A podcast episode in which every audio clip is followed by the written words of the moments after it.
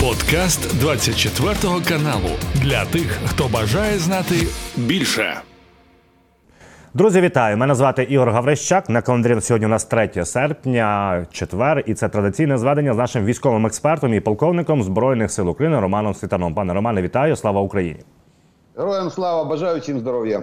Пане Романе, восьмий е, день, восьму добу поспіль росіяни атакують масово шахедами е, столицю України. І цього разу також летіли. Ми цілі всі збили. Е, скажіть, будь ласка, фактично ці шахеди не долітають. Ми всі збиваємо, падають лише уламки. Це виснажування нашої протиповітряної оборони, вистежування наших цілей. Мається на увазі, можливо, систем Петріот. Чи яка мета? Чи от просто вони мають шахеди, і ми будемо ними летіти? Ну, однозначно, у них есть шахеды, уже можно сказать, безлимит э, шахедов. Иран, Иран им поставляет э, то количество, которое они заказывают. У них есть определенные цели, до которых они пытаются добраться шахедами. А это значит, они будут выполнять эти атаки, пока не доберутся, так как шахеды сами по себе есть, э, они дешевые, и эти атаки будут продолжаться. Э, задача уничтожения целей, до которых они идут, э, задача э, все-таки засушить нашу систему противовоздушной обороны, так как не все шахеды сбиваются пулеметами, ну то есть мобильными группами приходится еще все-таки использовать и ракеты в том числе, а это уже накладно с одной стороны. И третье – это Э, новые маршруты, то есть отрабатываются новые маршруты, и э, за шахедами обязательно идут э, форпосты и орланы. То есть это те разведывательные аппараты mm-hmm. БПЛА, которые смотрят расположение сил, средств нашей ПВО, расположение зенитно-ракетных комплексов, расположение Э, самых, самих пусковых установок, локаторов, то есть э, снимают обстановку. Потому что шахеды здесь еще используются как в режиме даже обманок, ну, в смысле э, в том, чтобы выведать расположение или, может быть, выведать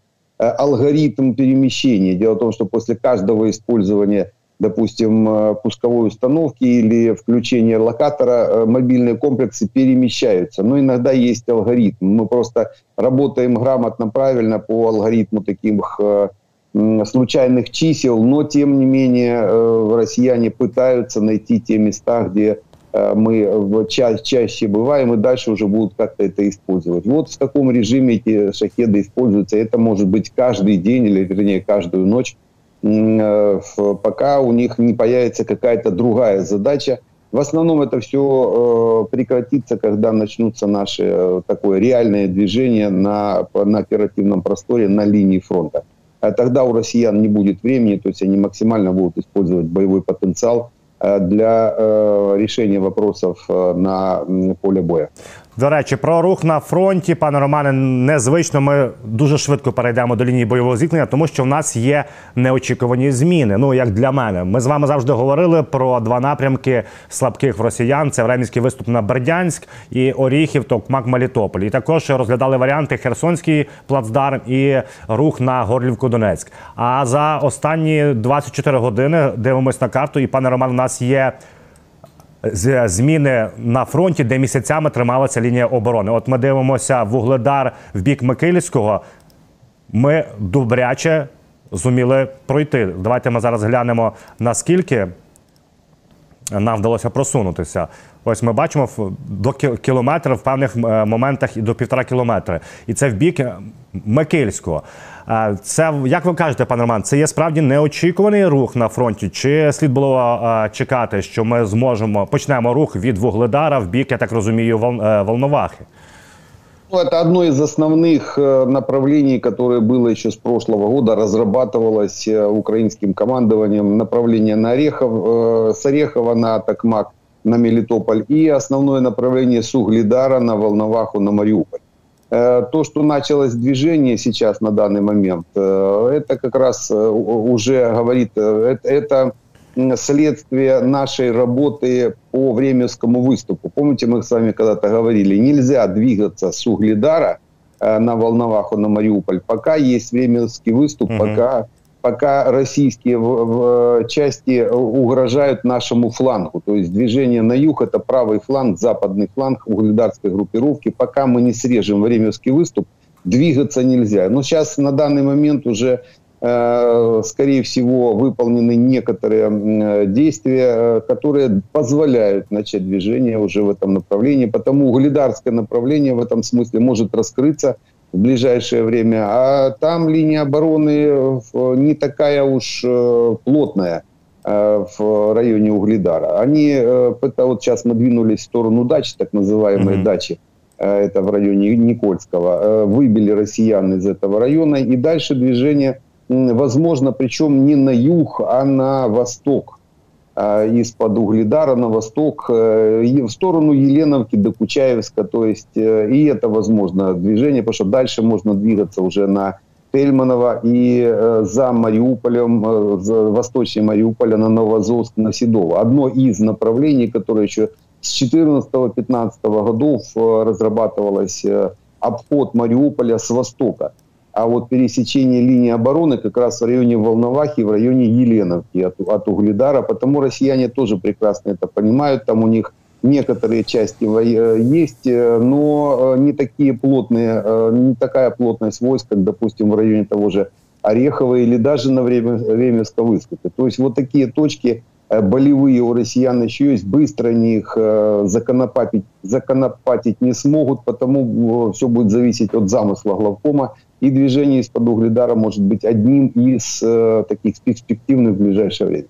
До речі, пане Романе, а як ви думаєте, наступна е, ідея Генштабу Збройних сил України? Тому що ми почали рух від Вогледару. От ви кажете, що ми можемо піти з східного флангу від Маріуполя Новоазовська. Новоазовськ це е, артерія Стаганрогу. І також нам відомо, е, що вчора знову ж таки в Криму були вибухи, і є вибухи в Гвардійську. В гвардійську склад також потужний в росіян. Ну і на додачу скажу, що вчора е, офіційно повідомила Міноборони Російської Федерації, що судноплавство навколо Кримського Керченського мосту перекрите. І що в нас виходить? Що ми рухаємося Новоазовськ, е, це в бік Таганрогу, можливо, і е, перебиваємо Керч Гвардійське. Це може йти масштабна операція по ізоляції півострова. А, ну, не только полуострова, а и всего Херсонско-Запорожского фронта. А, так как в основном по двум этим путям снабжается этот фронт, снабжается военными припасами через Керченский мост и, естественно, через Таганрогский мост, если так можно сказать, тот же Новозовск, Седово, а зайти, допустим, на Мариуполь э, в этом э, случае легче как раз восточнее, так как западная часть Мариуполя, она укреплена очень э, мощно, сильно. Они укрепились в последнее время, а восточная нет. Так вот, прорвать линию фронта сейчас возможно как раз в районе Волновахи, в районе Еленовки. Там самая узкая и незащищенная линия фронта от Волновахи до Еленовки, это в районе, в районе Докучаевска. То есть вот выход на Докучаевский, дальше уже по трассе Донецк-Новозовск, она там есть такая, она идет там через Тельманово. Э, по этой трассе двигаться уже восточнее и восточнее Э, Кальмиуса реки и, естественно, восточнее э, Мариуполя. Там также незащищенная зона. Но это будет зависеть от э, сил, средств, приданных для выполнения такого рода движений. Теоретически это возможно. И один из вариантов, который, еще раз повторюсь, он прорабатывался в свое время еще Хамчуком в 2015-2016 годах. Выход через Докучаевск, выход чуть ли не на гос границу с Россией, дальше движение на юг, на полное отсечение этой группировки. То есть эм, а это возможно и сейчас. По высотам, э, там согласно тех э, укреплений, которые есть у россиян, это, это, это сейчас даже легче сделать, еще раз повторю, чем двигаться на Токмак. Пане Романе, по фронту також відомо. Генштаб повідомляє офіційно, що росіяни, е, по-перше, Кліщівка, е, бійці з цього напрямку кажуть, що Кліщівка в сірій зоні повністю. Але Генштаб каже наступне: що на півдні росіяни контратакують і намагаються відбити позиції. Скажіть, будь ласка, для чого вони це роблять, якщо для них там фактично критична ситуація і їх там винищують? Дело в том, что россияне, если э, не отобьют э, те высоты, которые они потеряли в районе Клещеевки, Андреевки и Курдюмовки, э, то с расширением этих плацдармов, там, где мы сейчас находимся, россиянам придется отходить на правый берег реки Бахмутки, то есть уходить на восток. А это значит полностью оставлять и Клещеевку, и Курдюмовку, и Андреевку, полностью уходить. Но такой отход полностью их тогда откроет южный, э, южный, южную часть Бахмута. Э, и вот придется, придется россиянам уходить на правый берег Бахмутки из южной части Бахмута. А это значит, мы можем, можно уже, нам уже можно с юга вдоль Бахмутки заходить в город, так как практически снабжение будет нарушено в левой, левого берега, то есть левой части западной части Бахмута. Они это прекрасно понимают, они, они теряют там, тогда они теряют там очень большой кусок э, территории, там, можно сказать, уже такие оперативные просчеты э, россиян. И вот они пытаются сейчас э, отбить эти высоты, которые после, за последнее время потеряли. Ну, все безуспешно. У нас войска уже зарылись, перекрестный огонь, батарея одну другую прикрывает, которая сейчас уже есть там на, в, то, в тех, тех местах. Потому эти атаки были отбиты. Они были однозначно, то есть они пытались наступать, но атаки были отбиты, отброшены россияне за железную дорогу. Там одна из основных, Железка и э, Бахмутка. Они где-то параллельно идут, там еще шоссейка рядом. То есть они это как укрепрайон сейчас, сейчас постараются использовать как укрепрайон восточную часть. Но мы, под, мы э, поднимемся по высотам э, на юг, в сторону Горловки, обойдем Э, этот укрепрайон. И дальше начнем спускаться по высотам уже за Бахмуткой, восточнее Бахмутки, по, по, по правому берегу этой реки. И заходить будем в тыл э, в бахмутской группировки. Опять же, для того, чтобы вынудить россиян э, уйти, как вот они сейчас уходят из-под той же Клещеевки, Андреевки, из-под Курдюмовки. То есть это тактические действия, которые в конце концов приведут к определенным оперативным успехам ну, это, я думаю, к концу месяца. Это несколько недель еще придется заниматься. К концу лета, начало осени. Пане Романе, якщо говорити по тому, що ставка е, Зеленським зробили за останній час, зустрівся Зеленський з Будановим, заслухав його, і після зустрічі з керівником головного управління розвідки повідомив наступне: що йому Буданов е, доклав детально, що відбувається на фронті, і слід очікувати е, сюрпризів для росіян, і це і будуть подальші наслідки для Російської Федерації. На додачу секретар РНБО Олексій Данілов сказав, що ми нікого не будемо слухати, ми будемо самі вирішувати чим е, верніше, куди і як бити по території Російської Федерації, тому що в нас є вітчизняне озброєння. Е, если это совместить, а скорее всего так оно и есть, это из, из одного центра идет информация, то есть скорее, идет, скорее всего, подготовка к э, массированному удару э, по э, военным объектам на российской, на российской территории нашими средствами поражения – Э, с, с большими радиусами действия. Это может, могут быть и э, ракеты баллистические, это могут быть достаточное количество беспилотников. У нас их уже под десяток, наверное, есть. Э, по крайней мере, те, которые видели в информационном поле, где-то с десяток хороших беспилотников с дальностями в районе 500-700 километров. Это воздушных беспилотников. То есть, а это, скорее всего, может быть такая комбинированная атака. Одна из целей, которую мы уже примерно видим, это Таганрог и военные объекты в Таганроге, тот же мост Таганрогский, те же, тот же авиационный завод, тот же аэродром, тот же завод по производству микросхем, единственный в России, который есть именно в Таганроге. А, то есть это такой большой военный хаб.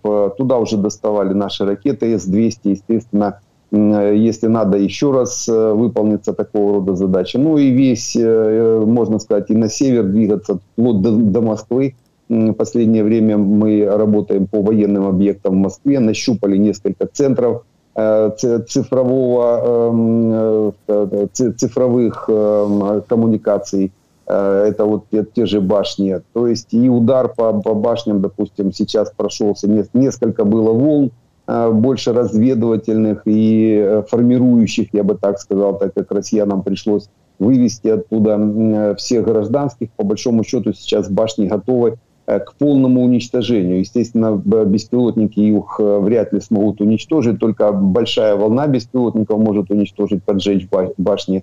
А, или э, удар по теми же баллистическими ракетами типа С-200, того же «Грома», дальность где-то под 500 километров, С-200 с дополнительными ускорителями, она может достать тоже 500-600 километров, довольно-таки точная ракета, после того, как чуть изменили систему наведения. Э, этой ракеты. То есть она уже может э, выполнить э, удар с круговым вероятным отклонением где-то в несколько метров. А это как раз нанесет урон башням. Потому я думаю, сейчас вот в этом регионе от Таганрога до Москвы будут происходить ну, довольно-таки существенные для подвижки на линии фронта вещи. Уничтожение военных объектов в глубоком тылу противника на его территории. До речі, от ми активно застосовуємо С-200, це ракета дальня, але не точна. І от кажуть е, західні експерти, що використання Україною активніше С-200, чи в нас їх є достатньо, пане Роман, може спонукати наших партнерів надати нам обладнання, яке зробить цю ракету С-200 більш точнішою для удару. Ну, дело в том, что любую ракету, если у нее есть э, рули управления, а у этой ракеты есть, то есть любой зенитно-ракетного комплекса, любой ракеты ЗРК, это управляемая ракета, значит, э, есть определенные механизмы для того, чтобы э, выполнять эти задачи по управлению ракетой. Там только меняется э, система прицеливания, позиционирования, управления, может быть. Это несложный процесс э, и мы выполнили, у нас была одна ракета очень хорошая, старая, советская, Х-35, э, чуть ее модернизировали еще при Советском Союзе, Х-35У. Так вот, на базе Х-35У наши умельцы создали ракету «Нептун». Э, и эта ракета уничтожила Москву, обошла э, систему ПВО и затопила корабль. То есть очень высокоточная ракета. Это мы делали сами. Э, ну, то есть нам хватило э, на, на нашего умения, наш, наши инженера э, сделали из Х-35 э, сделали Нептун, береговой ракетный комплекс, который сейчас, только из-за него сейчас российские корабли не могут бояться подходить на дальность 300 километров к нашим берегам. То есть вот такая же система управления и эти же умельцы могут, э, в принципе, с С-200 и сами без э, какой-либо помощи выполнить такого рода задачи, вывести ракету то точно. Ну, а пороховые ускорители, которые стоят на ракете, там сама по себе ракета, там 4 пороховых ускорителя, там несколько тонн Э, весом, э, их просто можно увеличить, э, их мощность, и ракета пойдет не на 300 километров, а, допустим, на 500 и дойдет до Москвы. По большому счету механизм, то есть теоретически это все возможно, практически тоже возможно. Мы видели, как работают эти ракеты уже по территории России, по крайней мере, из российских средств массовой информации, то те видео, которые нам показывали, это, это силуэты ракеты С-200. Э, я думаю, что ее можно использовать и по э, Москве, то есть высокоточная, можно сказать, уже ракета, которая может уничтожать военные объекты и на территории российской, э, российской столицы. Не говоря уже о громе. Пане Романе, якщо говорити про наших союзників Сполучені Штати Америки, Володимир Зеленський сказав, що наступний саміт треба Україні готуватися до наступного до наступного саміту НАТО в Вашингтоні, тому що він може стати історичним. І на додачу до цього, колишній посол США в НАТО, його звати е, е, Іво Даллер, сказав наступне: що Україна може стати членом альянсу навіть із тимчасово окупованими територіями. І як приклад він наводить Японію, п'яту статтю до домовленостей між США. США, Японію і території, які Японія втратила після Другої світової війни?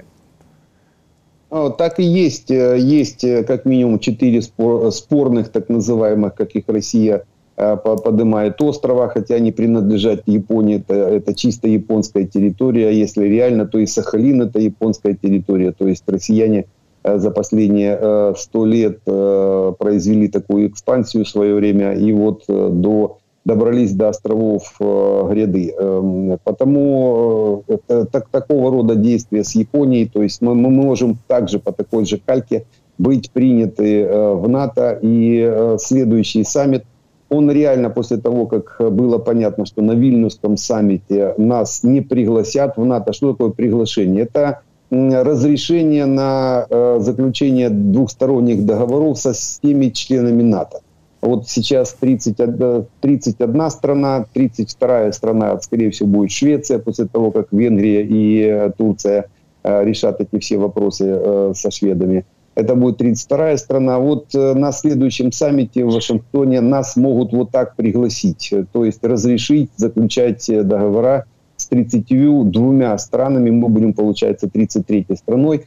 И будем работать над этим до следующего саммита в 2025 году в Нидерландах будет следующий саммит. И прием в НАТО э, нас могут принять именно в 2025 году на территории Европы. Европейская страна на территории Европы э, принимается, ну это вроде как, так, так можно сказать, камильфо. Э, хотя если, буду, если хорошо поработают наши дипломаты, причем поработают на страну, а не на себя – Э, то э, может быть такой вариант и, возможно, такая э, позиция, как принятие в НАТО нас сразу на этом саммите.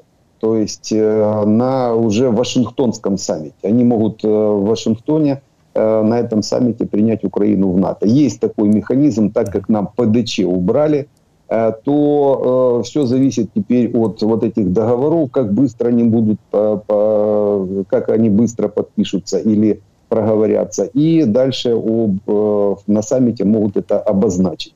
А технически это возможно. То есть э, без полного освобождения территории нас могут принять, а потом помочь. Дело в том, что в каждом э, договоре будет записано с каждой страной, в каждом договоре будет записано Эм, э, механизм помощи, механизм, то есть участие войска, передача финансов, передача техники, передача э, развединформации, то есть все, все нюансы по э, двухстороннему, э, двухсторонней помощи в, э, в результате нападения. Э, здесь они прописаны. И вот это можно использовать уже для ведения э, войны. Но я думаю, к следующей, уже к следующему саммиту у нас э, решится вопрос с нашей территорией. То есть э, это такое пессимистическое видение, что будут принимать э, Украину с оккупированными территориями. Надо быть оптимистом. К принятию мы уже к весне, к саммиту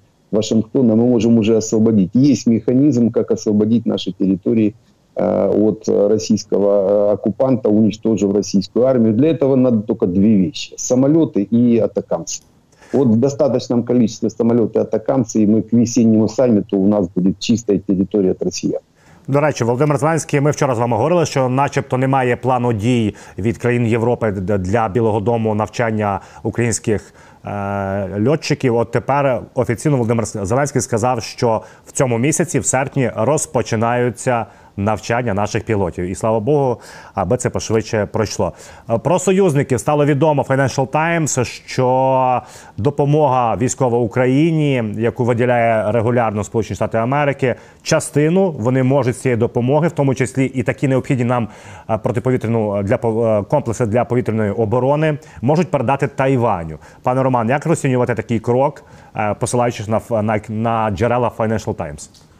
Ничего страшного для нас в этом нет. Э, есть определенные, во-первых, это программы определенные финансовые, которые э, распространяются в принципе э, на, на весь мир. Мы просто максимально на себя сейчас эти, это финансирование переключили, но в мире есть еще несколько стран, которые также, э, которым также нужна э, американская помощь и военная в том числе. Одна, один из, одна из стран это Тайвань. Тайвань, Израиль, то есть несколько еще есть стран, которые получают по нескольким программам, в том числе, естественно же, Украина.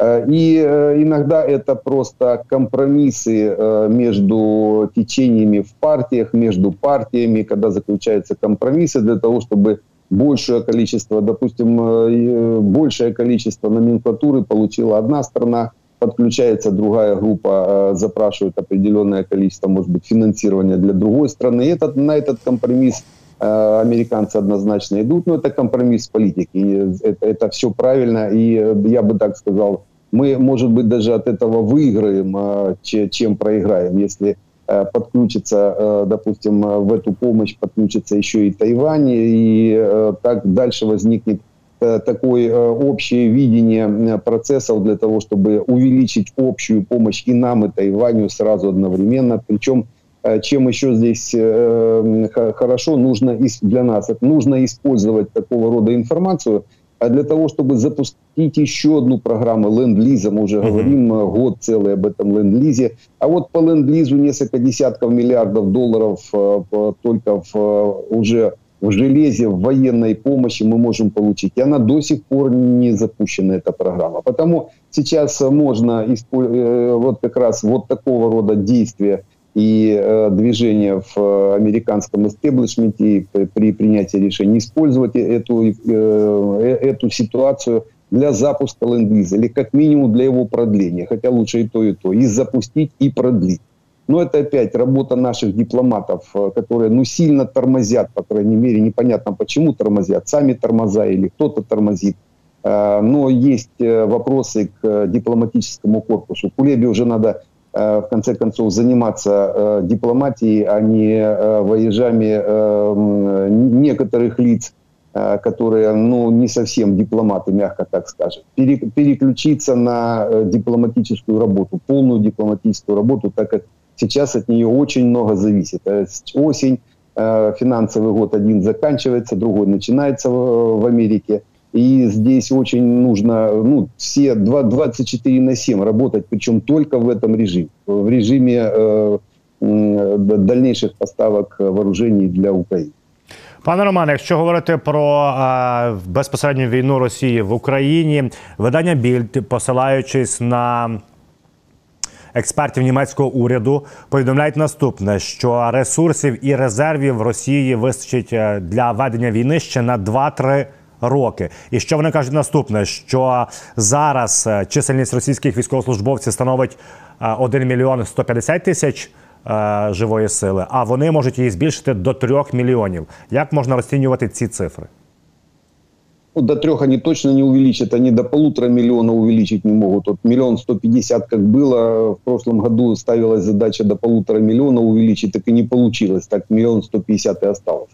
А и тем более до трех миллионов э, нечем увеличивать, э, потому как раз это, этот момент он не так опасен, как вот другой. Не 2-3 года. Россияне и 20 и 30 лет могут вести боевые действия. Дело в том, что санкции, которые на них наложены, они недостаточные, у них экономика работает, у них профицит, курс доллара стабилен, у них постоянные увеличиваются э, контакты и э, дипломатические, и экономические, и это идет и реально постоянно. Причем увеличение дипломатических контактов, вот наши послы докладывают, начиная от Израиля да, и заканчивая странами Африки сейчас увеличиваются дипломатически. А это, это такой, опять же, большой минус для нас и, естественно, Э, никак, никоим образом не уменьшает э, время,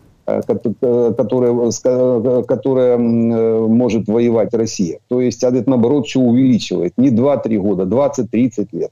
А, и те санкции, которые введены, их надо увеличивать, не снимать, как сейчас под, под видом зерновой сделки опять пытаются снять санкции с России, подключив ее там, к СВИФТу, Э, и э, отпустив э, корабли с удобрениями. То есть затягивать санкции. Санкционную политику надо задушить российскую экономику и, естественно, военное производство. Вот тогда не будет этих лет. А если в таком режиме, как сейчас, не 2-3, еще раз повторюсь, 20-30, а то и 200-300. Потому международному сообществу надо над этим работать, а не над снятием санкций. Пане Романе, на завершення е, така цікава річ, тому що знову ж таки західна преса каже наступне: що Збройні сили України і Генштаб відійшли від тієї тактики і навчання, чого нас навчали на заході, наші партнери, і е, змінюють рух на фронті. Якщо я правильно розумію, що мається на увазі, тобто нас вчили діяти. Цілими бригадами, а зараз ми, аби зменшити втрати живої сили і техніки, ми розбиваємо їх на менші підрозділи ну, э, чуть глобальнее, если, если посмотреть, э, нас учили выполнять боевые действия самым лучшим в мире сейчас способом. Э, ну, только он подразумевает участие авиации и да, да, дальних средств поражения, тех же атакамсов. Так вот, получается, нас учили с использованием авиации атакамсов, а атакамсов авиации не дали.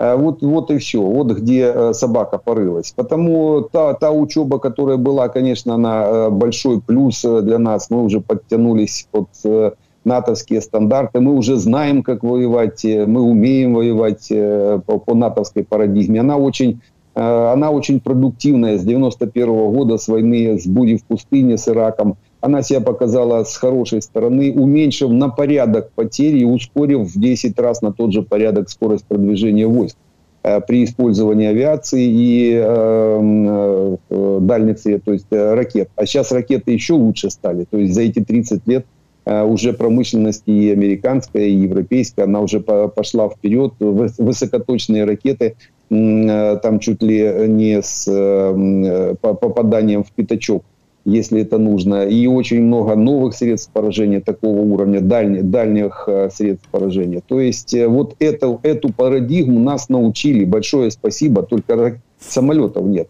А без самолетов мы возвращаемся в прошлый век, э, в режим ведения окопных войск, войн так называемых. Это когда в основном все ложится на плечи пехоты. Сейчас, правда, мотопехоты, так как все-таки используются БМП, БТРы для переброски пехоты ближе к э, минным полям, ближе к э, войскам противника. Используется артиллерия высокоточная, создавая перед движением пехоты, перед пехотой, создавая огневой вал, который не дает россиянам поднять головы, причем именно высокоточные, это значит в нескольких там секундах, минутах за огневым валом может идти наша пехота тут же Э, выполняя боевые задачи, и с прикрытием тяжелой техники с тыла, то есть это когда танки, когда БМП э, и техника прикрытия, она эм, уничтожает все огневые точки, которые э, и все, все Э, все расположение войск российских, которое скрывается при движении пехоты. То есть вот такой пирог э, наступательный сейчас используется. Это все малыми тактическими группами,